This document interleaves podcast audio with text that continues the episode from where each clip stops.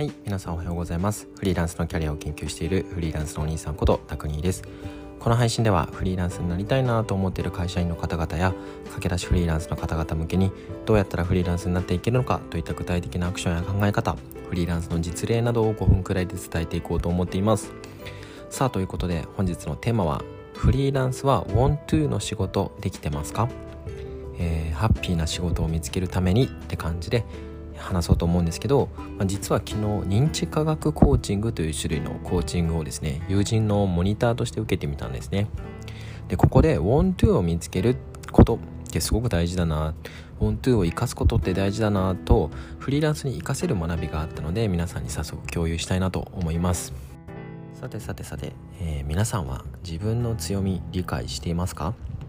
え、自分はこういうのが得意だしこれをやってるとついつい時間を忘れてしまう。そんなあなたの強みって理解してますか？で僕自身で言うと、まあ、32歳にしてやっとそれが少しずつ分かってきたんですよね、まあ、今までは強みみたいなものを意識して仕事をすることもなかったし、えー、フリーランスになってからもたまたまいただけた仕事をしているだけで意識的に自分の強みを生かせるような仕事を取りに行ったり作ったりみたいなことを一切してなかったんですね。でちょうどそんな時に昨日認知科学コーチングといった認知科学に基づいて行われるコーチングを受けてみました。その方はたまたまですね先日渋谷にいる時に出会ったんですけど、まあ、今会社員ですがこの認知科学コーチングに出会ってこの道で独立、まあ、フリーランスなのか起業なのかをしようと思ってるみたいな方でした。で今日はですねそんな方とのコーチングのセッションから得られた学びを共有していきます。さあ早速話していきたいと思うんですがその前にまずは認知科学コーチングってなんやねんって感じだと思います、えー、僕も今まで知りませんでした。最近よく少しずつですね流行ってるコーチングなんですけどコーチングの中にもいろんな種類があるらしいんですよね。でまあ多く聞くのはやっぱり何か目標達成に向けて、まあ、対話を重ねることでその人が本気で走れる状態を作ってあげて目標達成に向かわせる、まあ、こんな感じですかね。まあ、とにかくコーチングはコーチング対象の話をよく聞いてあげ適切に質問してあげて、まあ、対話を繰り返してその人が自分の人生とか目標に対して自発的になることを促すものだと認識してます。ただちょっと僕コーチングに関しては専門外なので是非知りたかったらググってみてください。すいません。そこで、えー、認知科学コーチングはちょっとですね異なって認知科学に基づいたものなんですね。で僕が知ってる範囲で認知科学をざっくり説明しますね。間違ったら静かに受け流してください。でまずですね人間は何でもそうなんですけれども何か行動を起こす時に、えー、外側からの刺激がありで脳でそれを処理して行動に移すっていう3ステップを実行してるらしいんですよ。外側からの刺激。で脳がそれを処理してそして最終的に行動に移すっていう3ステップですね。で例えば具体的に言うとコンビニでポテチを買うっていう行動をするとすると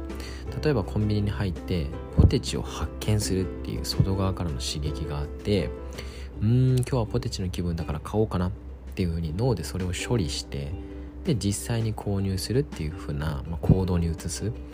この、えー、外からの刺激があって脳で処理してさらに行動に移すっていう一連の流れをしてるんですね。でここで、えー、2, 2ステップ目の脳で処理をするっていう部分が実は99%無意識的に行われてるらしいんですよね。なので、えー、1つ目の外側からの刺激だったりとか3つ目の最終的な行動を変えるんじゃなくて脳の処理方法処理の流れを書き換えないと人間の行動って根本的に変えられないよねっていうのが認知科学のアプローチらしいです、まあ、ちょっと難しいですね。例えばですね、えー、あなたがダイエットしたいと思ってるとしましょう、えー、ポテチの話で例えると、まあ、多くの人は3ステップ目の買わないようにするっていう行動部分を変えようとするんですね。買わないように努力する。もしくは、えー、コンビニに入ってポテチを見ないようにする。脳に刺激を与えないようにする。だ一歩目の刺激を与えるっていう部分を遮断する。そうすることで、えーと、ポテチを買わないようにするみたいなアプローチを取ることが多いんですね。つまり丸1のステップの刺激を与えないようにするもしくは3つ目の行動自体買わないようにするっていう行動にしたりとかっていう感じで、えー、やるんですけれども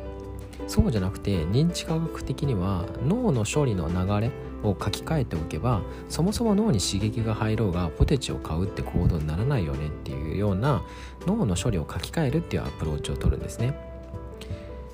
でここまで分かりました。理解できなかったら申し訳ないんですが、まあ、こんな感じでですね脳の処理を書き換えながらその人が目標を達成できるような人にしていく。それが認知科学コーチングっていう風なものだと理解してます。じゃあ一旦ですねここまでで認知科学コーチングについて話してきたんですが大事なのはここからで、まあ、認知科学コーチングのセッションでは本当はもっと多くの話をするんですけど今回印象に残った部分を共有していきたいと思ってます。で認知科学コーチングではこの want to っていうのをすごく大事にしてまして want to でまずはこの want to を見つけて、えー、want to を活用しながら自分のコールに近づいていきましょうっていうのがコーチングでした。でここで言う want to want to ですね。は何かなんですけど、まあ、英語の直訳で言うとただの〇〇したいとか何々やりたいだと思うんですけどそうじゃないんですね。この認知科学コーチングの want to は。ここで言ってる want to は人に止められてもついついやってしまう。いつもいつの間にか没頭しまうみたいなレベルで強く突き動かされるやりたいことと定義されてます。ただやりたいじゃなくてもうついついやっちゃう止められてもやっちゃういつの間にか没頭しちゃうぐらいのレベルのやりたいだそうです。で今回僕自身この Want to を発見して言語化できたのがすごく良かったなと思っていてでこれすごく大事だと思うんですよね。この Want to で、えー、やってる時っていわゆる没頭状態フロー状態のようになれるものだったりするんでこれって仕事にうまくつなげられたら最高じゃないですか。ハッピーに仕事できるじゃないですか。で逆に自分の want to を理解することでこの仕事は want to と一致してないからお断りしようみたいなお断りの軸ができたりとかだったらこっちで力を発揮できると思うんですけどこっちはどうですかみたいな、えー、want to に沿った新しい提案をすることができたりとかっていうようなことがあのできるようになると思うんですね。そういった意味で特に僕らフリーランスはやっぱりハッピーに働いていくために WANTO っていう自分の WANTO を見つけた方がいいなって思ったんですね。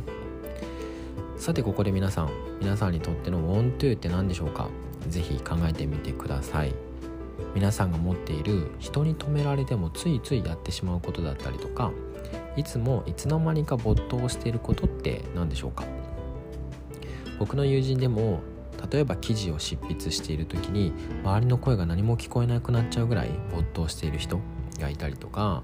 あとはクライアントさんがどういう思いでこの事業をしていて、えー、どのようにこれをデザインに起こしていこうかっていうデザインするところに没頭する人たちとか、えー、そんな感じが、えー、いろんなですね人によって没頭状態が違うと思うんですね。で皆さんはどうでしょうか？きっと皆さんにもついつい没頭してしまう時間あるんじゃないでしょうか。それが want to らしいんですね。でちなみに僕はですねこれ最近やっと見つけまして、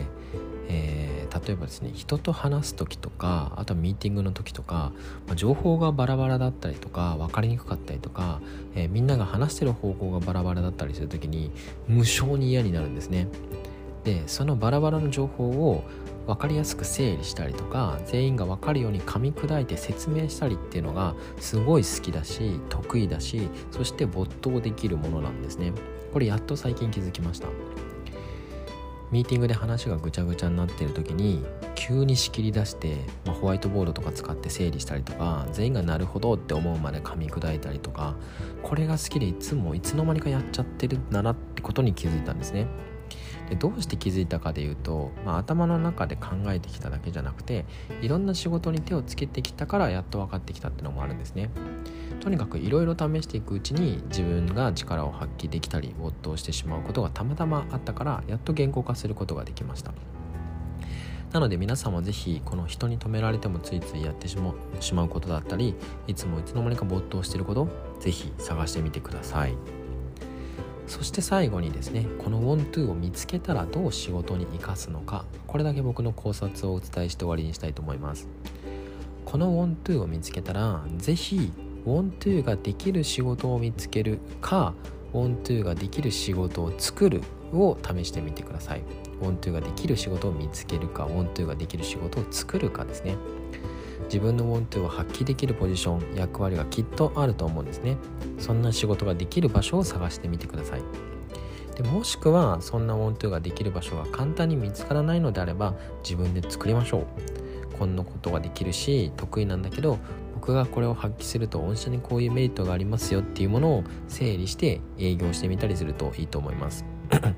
そうやってウォントゥーを発揮できる環境を自ら作っていくとよりハッピーにフリーランスとして生きてきて生きていけるのかなといった学びがあったので今日はそんな共有でした。ちなみにですね僕自身営業を今までしたことがないのでこの自分のウォントゥーが発揮できる仕事を取りに行くとか、えー、作っていくみたいな新しいチャレンジをこれからしていこうと思っているのでまた進捗も皆さんにお伝えできたらなと思っています。はいということで本日はフリーランスは WANTO の仕事できてますか？ハッピーな仕事を見つけるためにっていうテーマでお話してみました。少しでも参考になると嬉しいです。聞いてくださりありがとうございました。それでは自分で生き方を選択する良い一日をお過ごしください。